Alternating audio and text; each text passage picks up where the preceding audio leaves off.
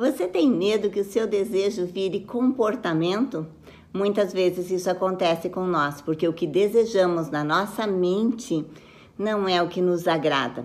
E por não termos com quem conversar, termos medo do que vão pensar de nós, nós acabamos deixando que esses desejos se tornem comportamentos. Hoje vamos falar sobre isso.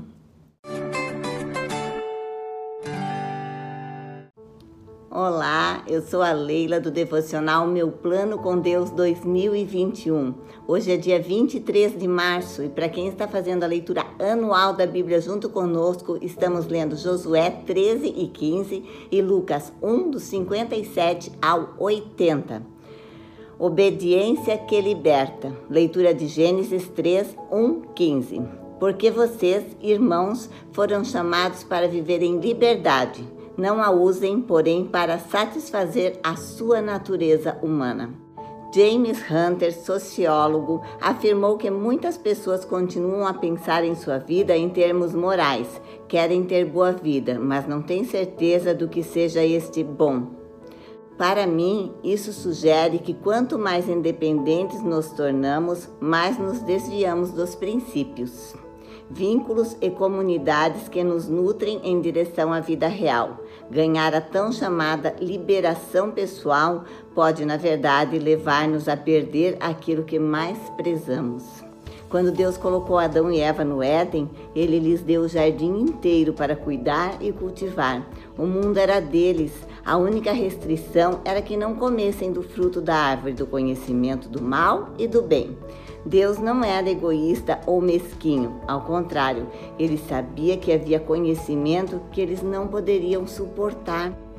Mas, tragicamente, a serpente enganou Eva, e ela e depois Adão comeram do fruto dessa árvore. Esse mesmo conhecimento que cobiçaram os atingiu como um maremoto, mas não lhes foi libertador. Foi como um grande peso largado sobre a alma de cada um. Eles não estavam livres, estavam com medo. Deus chegou ao jardim perguntando gentilmente onde eles estavam. Adão respondeu: ouvi que estavas andando pelo jardim e me escondi. Tive medo, pois eu estava nu. Eles jamais haviam conhecido medo, nunca haviam se escondido. Esse novo conhecimento não lhes trouxe novas possibilidades. Ao contrário, estavam encurralados, acovardados. Antes eles dançavam abertamente, agora corriam e se escondiam. Seu mundo não ficou maior, ficou menor. Ao desobedecer a Deus, Adão e Eva não se tornaram pessoas melhores, pelo contrário. Nossa tendência é crer que seguir a Deus limita a nossa autoexpressão, mas apenas a vida nele nos liberta para sermos nós mesmos. O pecado aprisiona, a santidade, ela liberta. Adão e Eva, antes de conhecer do fruto proibido, não se constrangiam com a nudez. Isso acontece hoje com a nossa vida. O pecado, ele vem gradativamente, não de uma hora para outra, porque se quando nós estamos desejando coisas que sabemos ser proibido e não podemos controlar por si só, é importante nós conversarmos com alguém e expor o nosso desejo. Mas nós temos medo da reação das pessoas, temos medo de falar dos nossos desejos e eles acabam se tornando um comportamento na nossa vida. A grande verdade é que temos muita coisa para falar, mas nós não temos ninguém para nos ouvir, pois as pessoas hoje te ouvem para falar da tua vida depois e não para orar por você. Hoje, a minha oração é para que as pessoas possam ficar nuas diante de nós, para que elas possam rasgar o coração, falar daquilo que as perturba e nós sejamos um lugar de conforto para elas. A cura para muitas pessoas está na possibilidade de falar. Nossos ouvidos precisam ser ouvidos do Senhor, que saibamos encarar todos os sentimentos com sabedoria e discernimento, para que as pessoas consigam se desnudar diante de nós. Amém? Eu quero dar um testemunho para vocês da minha vida. O meu esposo, ele já teve problemas com drogas, logo que nós nos conhecemos.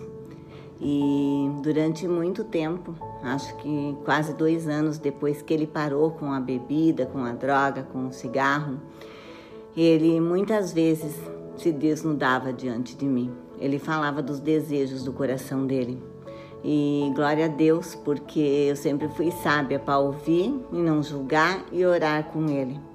Porque ele acordava de madrugada para dizer que ele estava sentindo o gosto da droga na boca dele, que ele queria que eu orasse com ele porque era muito forte o que ele estava sentindo. Que um dia ele estava passeando na praia, porque minha sogra mora na praia, ele achou um, um pacotinho de droga.